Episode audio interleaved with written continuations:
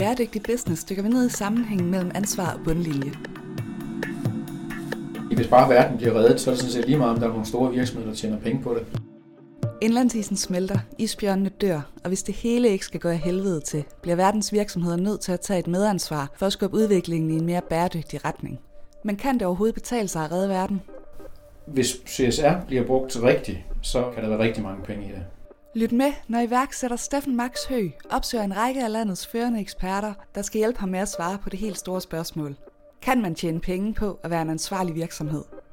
Det er ikke et kompromis, det er faktisk en fremtidssikring. Hej og velkommen til Bæredygtig Business. Mit navn er Steffen Max Hø, og i den her podcast tager vi land og rige rundt og taler med nogle af Danmarks klogeste hoveder om, hvordan virksomheder kan tjene penge på at tage socialt og miljømæssigt ansvar. Jeg er direktør i 3R Kontor, hvor vi arbejder med bæredygtig bortskaffelse og salg af brugte kontormøbler. I vores forretning er det muligt at kombinere socialt ansvar og miljøhensyn med sorte tal på bunden, men måske vi bare har været heldige. Her i tredje episode har jeg talt med Claus Stig Pedersen, som er chef for bæredygtighed hos Novozymes. Hos Novozymes har de brugt de 17 verdensmål fra FN som grundlag for deres strategi Partnering for Impact. Claus Stig fortæller om, hvordan man kan betragte verdensmålene som en slags krystalkugle, som man kan bruge til at fremtidssikre sin forretning. Men hej Claus. Tak fordi du vil øh, kigge forbi øh, Amaliegade og tale lidt om verdensmål og bæredygtighed. Det er jo altid spændende. Og skal vi ikke springe ud i det? Og så sige, hvordan øh, kan du fortælle lidt om dig selv, og hvor din interesse for bæredygtighed opstod? Ja, ja jeg hedder Claus, og jeg leder bæredygtighed i, i Novozymes og Public Affairs også. Øh, det har jeg gjort i 10 år. Og før det, der var jeg leder af bæredygtighed og kvalitet i Brødrene Hartmann, som var lavet emballage af gamle aviser. Og før da, der var jeg konsulent øh, inden for bæredygtighed. Og før da, der var jeg Greenpeace-aktivist. Hold da op, og det var der ikke mange af. Og studerende i kemi på DTU. Ja.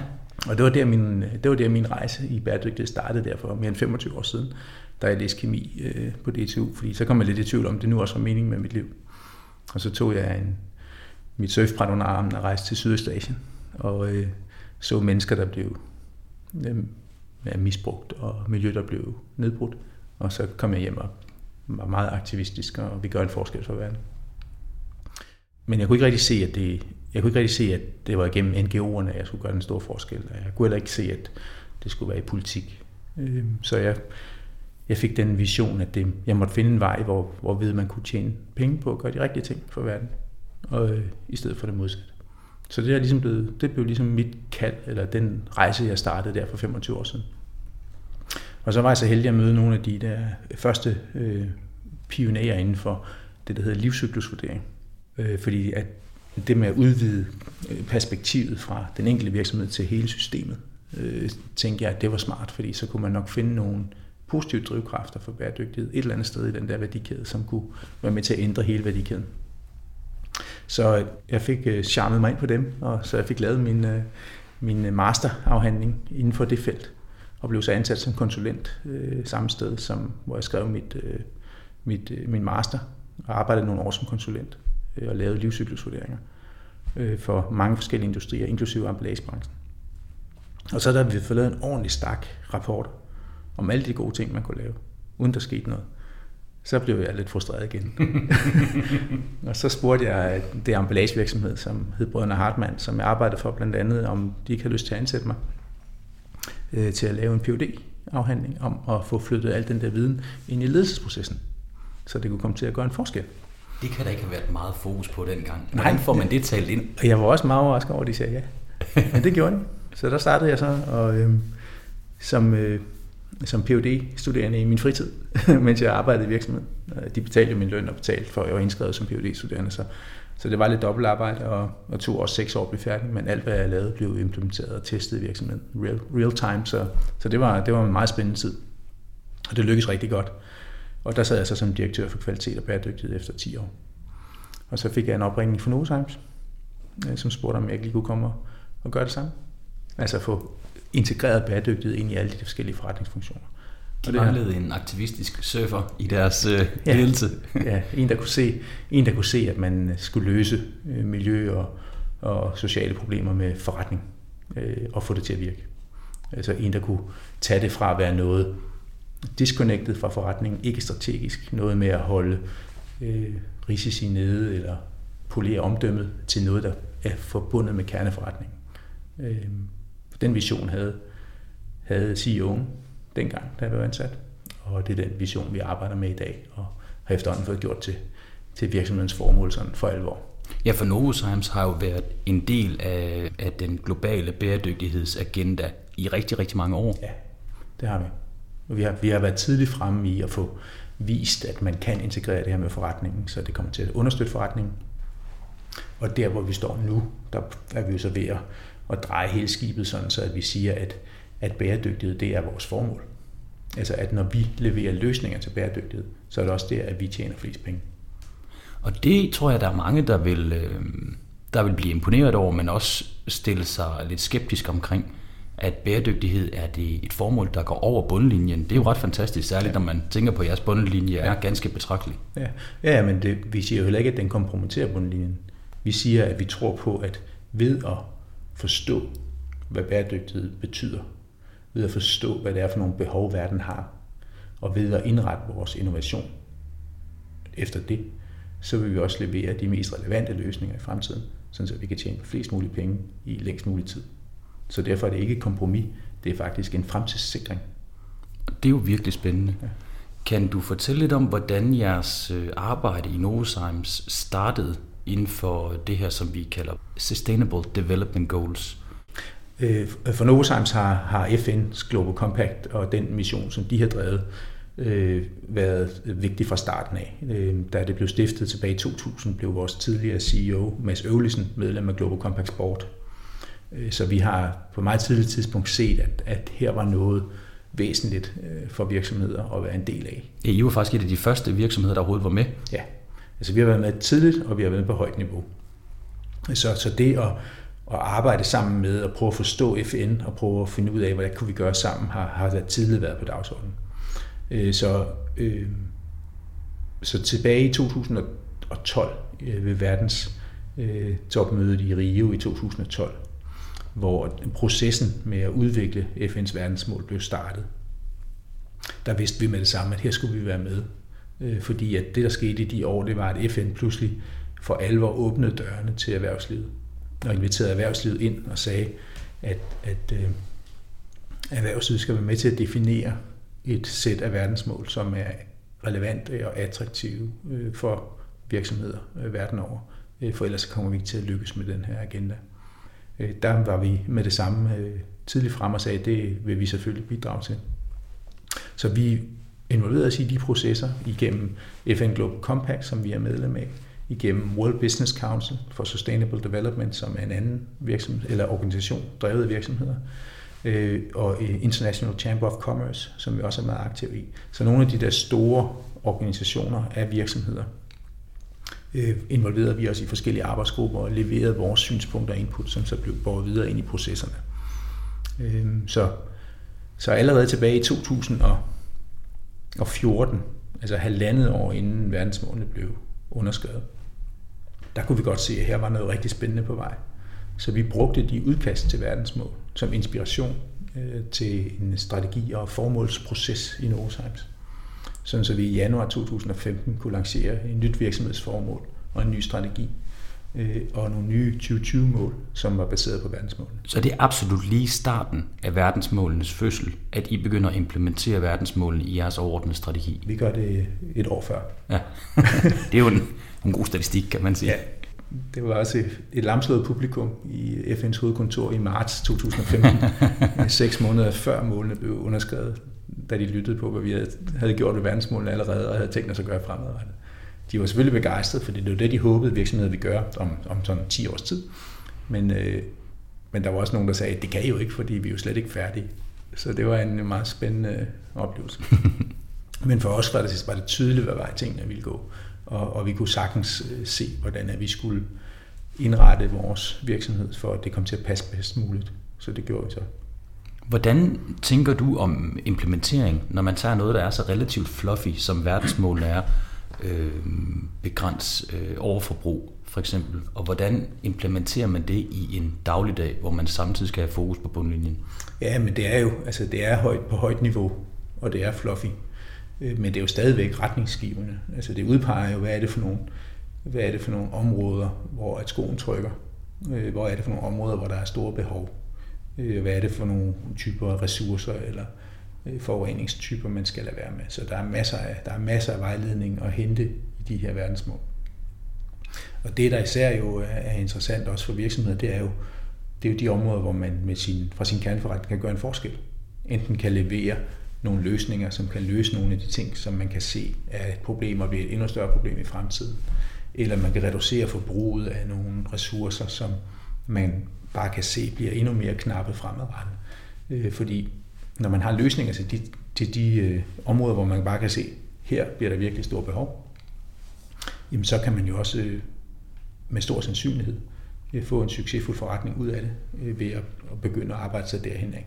Og det er sådan, vi bruger det i dag. Altså vi prøver jo at, at identificere nogle af de øh, fremtidige forretningsmuligheder, som SDG'en ligesom åbner, kommer til at åbne for os, øh, og prøver at få udviklet løsninger til det. Øh, vi forsøger at bruge øh, den øh, faktor, at det her det passer ind i en fremtid, øh, som øh, er politisk øh, målsat.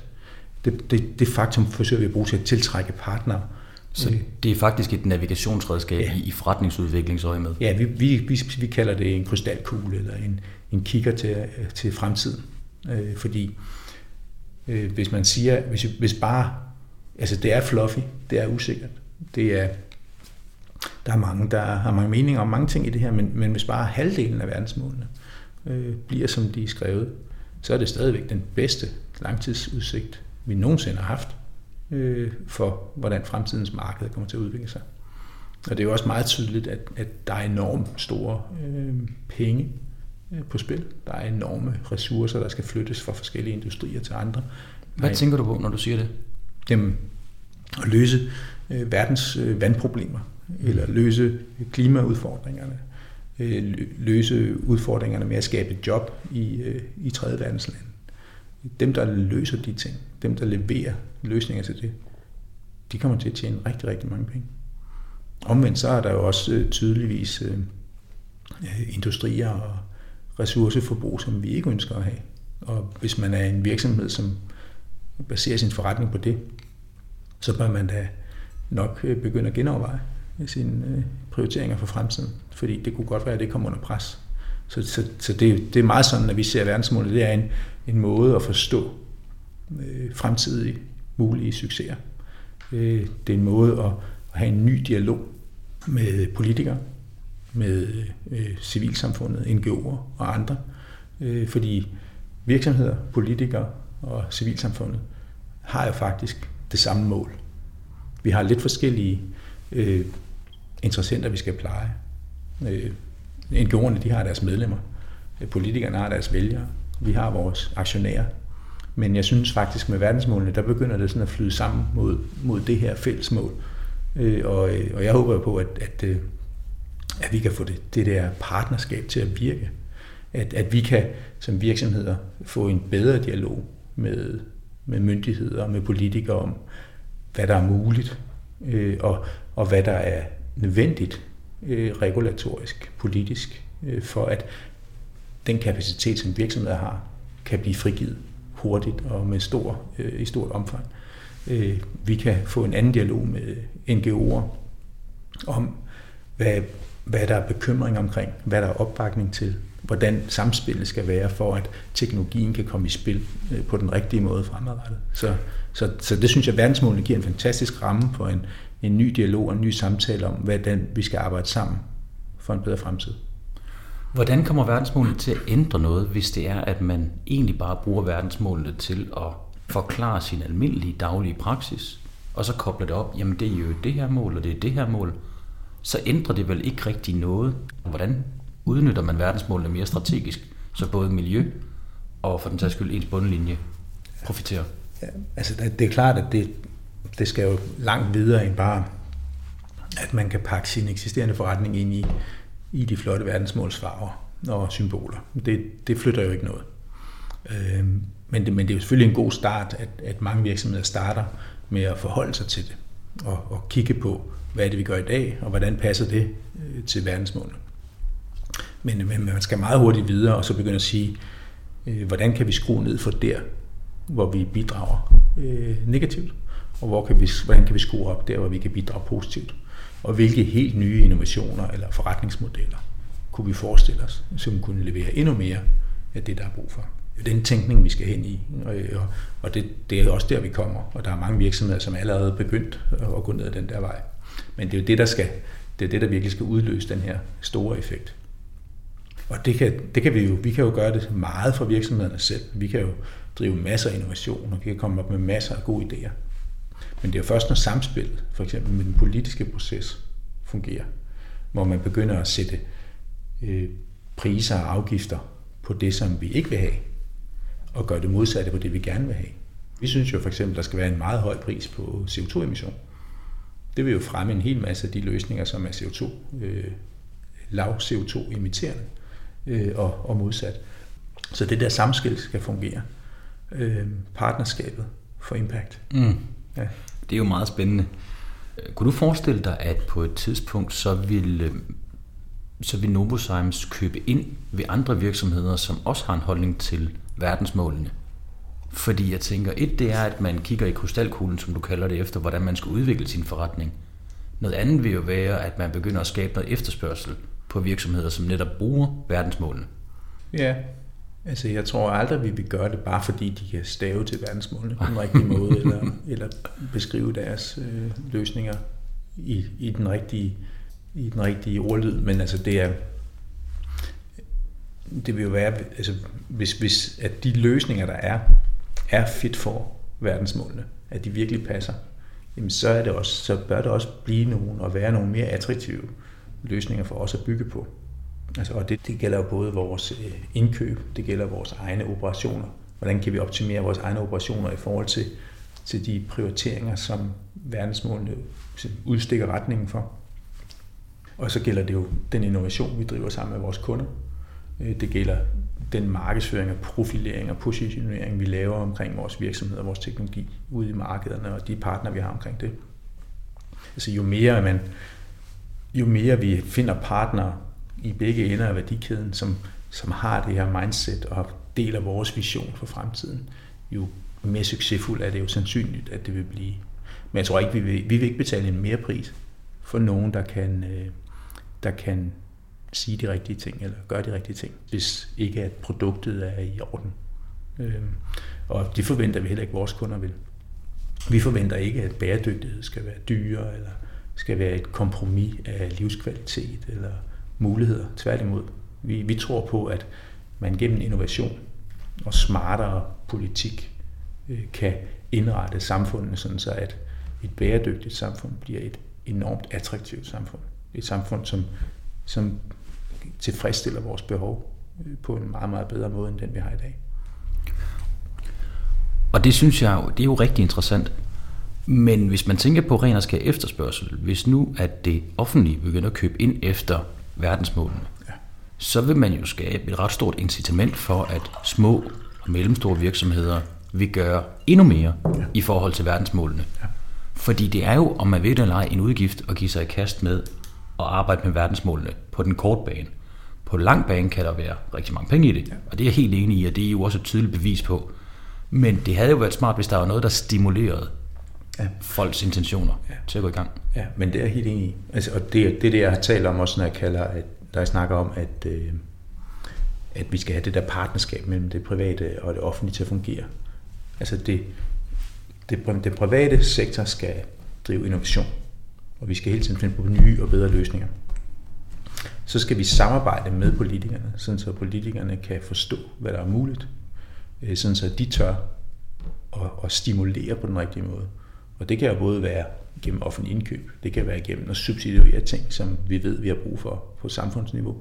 Det kan være at gøre, ved at lave reguleringer, som fremmer, som fremmer øh, flere af de rigtige løsninger og, og stopper øh, flere af de dårlige løsninger.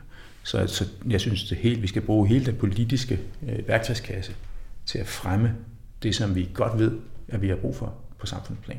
Ja, for det giver jo rasende god mening, ja. når man tænker på, at problemerne, der skal løses, er jo det er jo ikke noget, som en virksomhed, virksomheden kan klare alene. Det er heller ikke noget, politikeren kan klare alene. Det er heller ikke noget, forbrugeren kan klare ja. alene.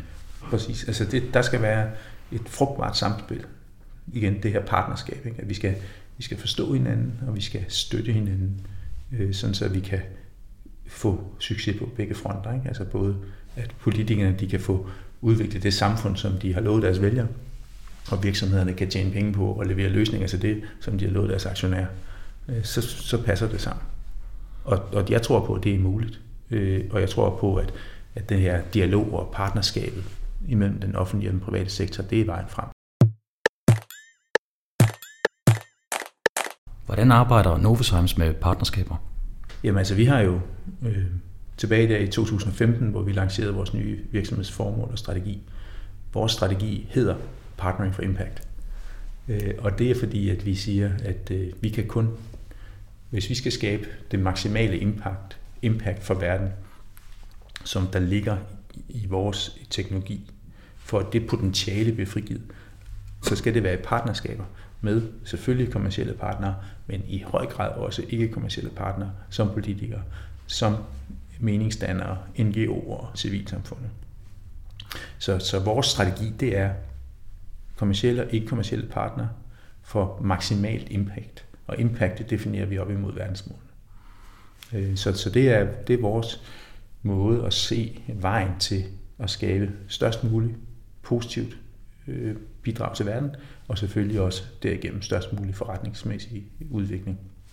Så det gør vi jo helt, øh, helt konkret, gør vi det, når vi, øh, når vi har fundet en spændende innovationsmulighed, som vi kan se levere rigtig, rigtig meget øh, til verdensmålene i fremtiden, når den her innovation øh, kommer på markedet i stort omfang. Når vi, når vi finder sådan nogle muligheder, og det har vi helt systematisk proces til at scanne for, så tager vi den, og så går vi ud. Og så leder vi efter relevante partnere, som vil arbejde sammen med os, for at få det til at ske.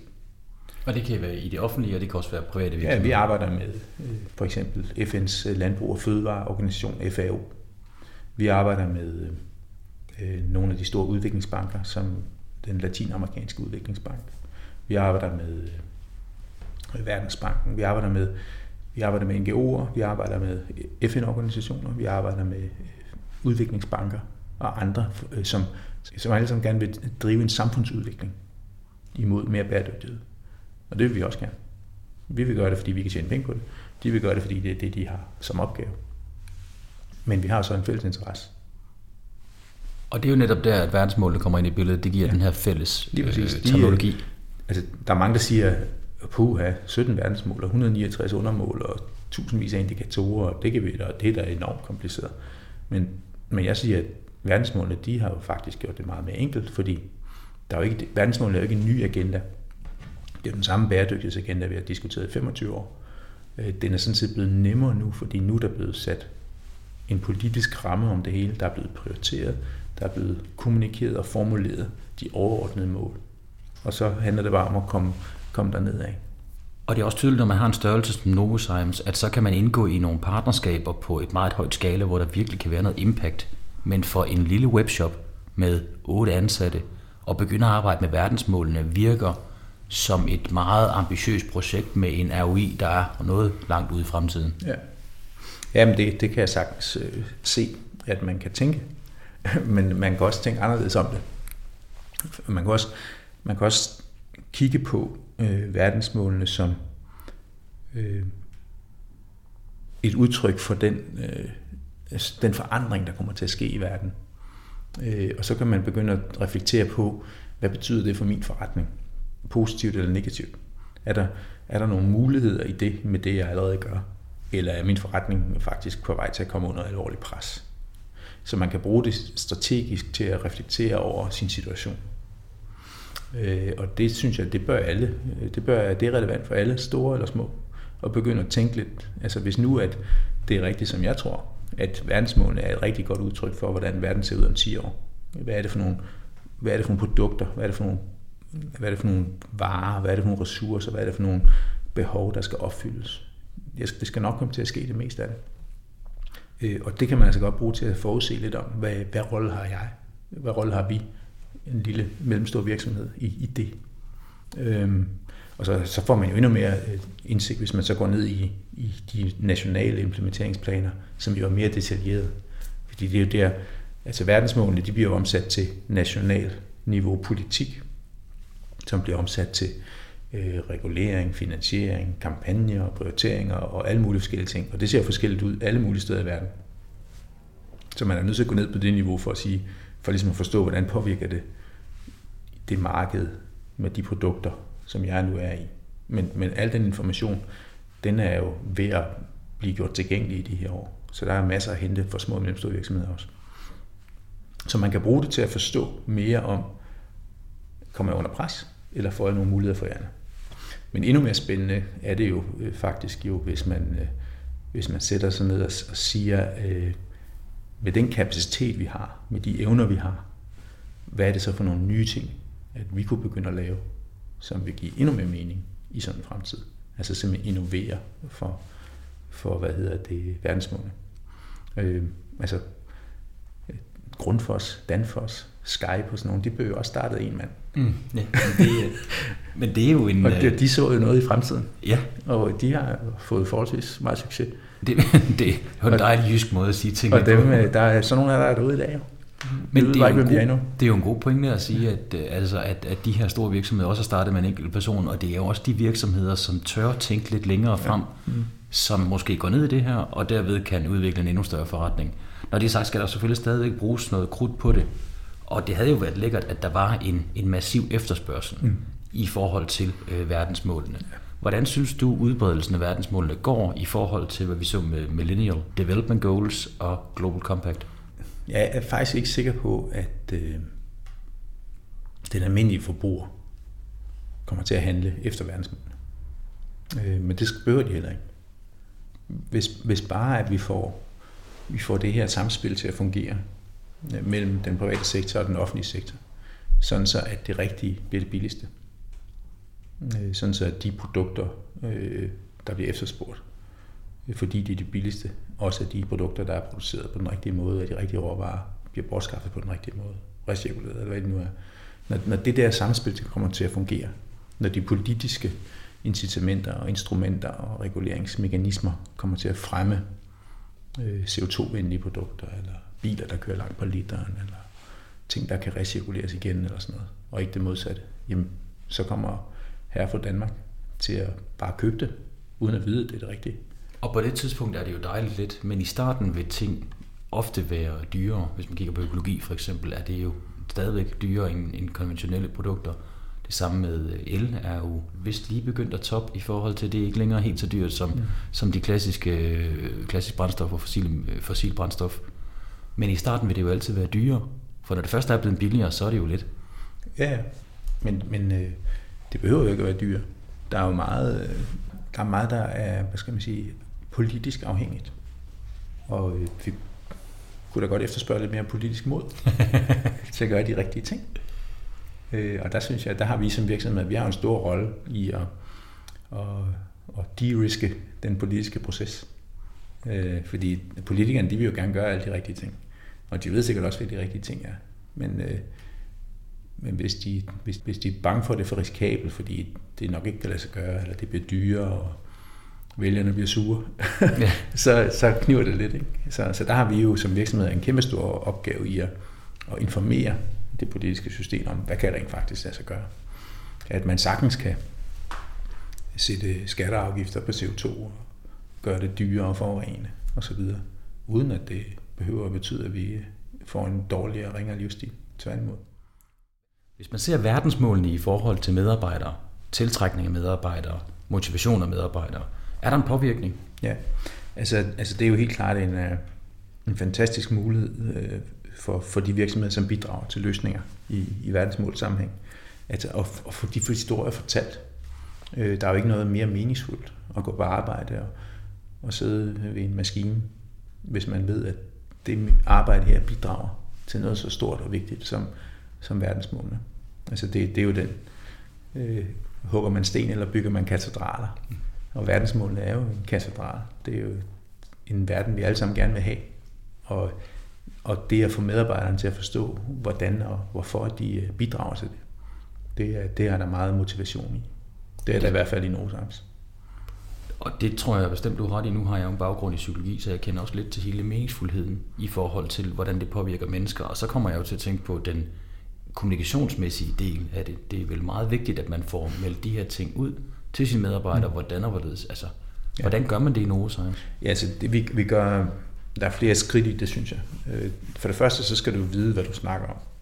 Det er, som, det, det er et godt råd. Det er, en, det er et forholdsvis øh, basalt øh, element, altså at, at få, du er nødt til at dokumentere og verificere, at, at de fordele, som du gerne vil tage kredit for, at de rent faktisk også eksisterer. Så det at have undersøgt de ting og have dokumenteret dem, øh, vurderet forskellige scenarier op mod hinanden og, og finde ud af, at de her fordele, øh, som vi kan se her, de er faktisk færre at, at tage kredit for. Det er ligesom baseline. Det er, du er nødt til at vide rimelig, rimelig sikkerhed, at de her fordele de er rimelige. Øh, og så, så kan man begynde at fortælle historier. Så kan man fortælle historier til medarbejderne, så kan man fortælle historier til kunderne, så kan man fortælle historier til NGO'erne og alle mulige andre omkring øh, alle de fantastiske øh, fordele, som du er med til at, at generere. Men man er nødt til at vide, inden man snakker. Ellers ender man med at, at, at, at skyde sig selv i foden. Fordi hvis man hvis går, går man ud og siger, at, at man har gør en hel masse øh, positiv forskel, som så bare ikke passer, så, så har man gjort mere skade gavn for sig selv og for omgivelserne og for hele sagen. Så det, det er vigtigt. Så det er den gode gamle med walk the walk. Ja.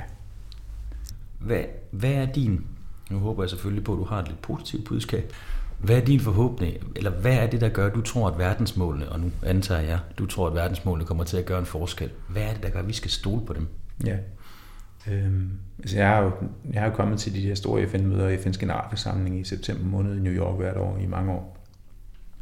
Og jeg var der også selvfølgelig også 2015, da verdensmålene blev underskrevet. Og der må jeg sige, der var jeg sådan, der var jeg lidt øh, overvældet af, at det faktisk var muligt at lykkes at lande sådan en, en stor, kompliceret politisk proces. Ja, for det er jo nærmest alle lande. 193 lande. Der er med i aftalen. På, på, på statsministerniveau, ikke? Øh, skrev under på det der. Det var vildt. Og så året efter, i 2016, september 2016, der var jeg derovre igen. Og der var der ikke til at komme til på gangene i FN-bygningen fra, fra CEOs, for alverdens virksomheder. Og det tænker jeg også, hold da op. Det er da godt nok noget, at øh, erhvervslivet i den grad har taget det til sig så hurtigt på så højt niveau. Og så her sidste år i, øh, i september igen, 2017, hvor jeg var derovre til møderne, jamen der var det ikke til at komme til for investorer og store fonde. Så hvis man tror på, hvad amerikanerne siger, follow the money, så er der håb. Altså du har et politisk rammeværk, du har virksomheder med deres innovationskapacitet, og nu begynder de store investorer og fonde at begynde at, at se, at øh, verdensmålene er muligheden for frem, at spotte fremtidens gode investeringer. Øh, ja. Måske vi øh, er på vej mod en ketchup-effekt. Med de fine ord, så tror jeg, at vi er ved at nå til vejs ende. ja. Tusind tak, fordi at du vil kigge forbi. Velkommen. Så selvom verdensmålene kan virke fluffy og en lille smule fjerne, kan man altså se dem som en slags rettesnor for, hvor verden bevæger sig hen, og man kan bruge dem til at fremtidssikre sin forretning. I næste episode skal vi tale mere om den virkelighed, der omgiver os, når vi får besøg af Claus Skytte, der er formand for Foreningen for Platformsøkonomi i Danmark. Det kommer til at handle om fremtidens arbejdsmarked og om, hvordan virksomhederne kan gribe de muligheder, der ligger i den fjerde industrielle revolution. Husk, at du kan finde Bæredygtig Business i iTunes eller på treakontor.dk. Mit navn er Steffen Marksø, og jeg håber, vi lyttes ved.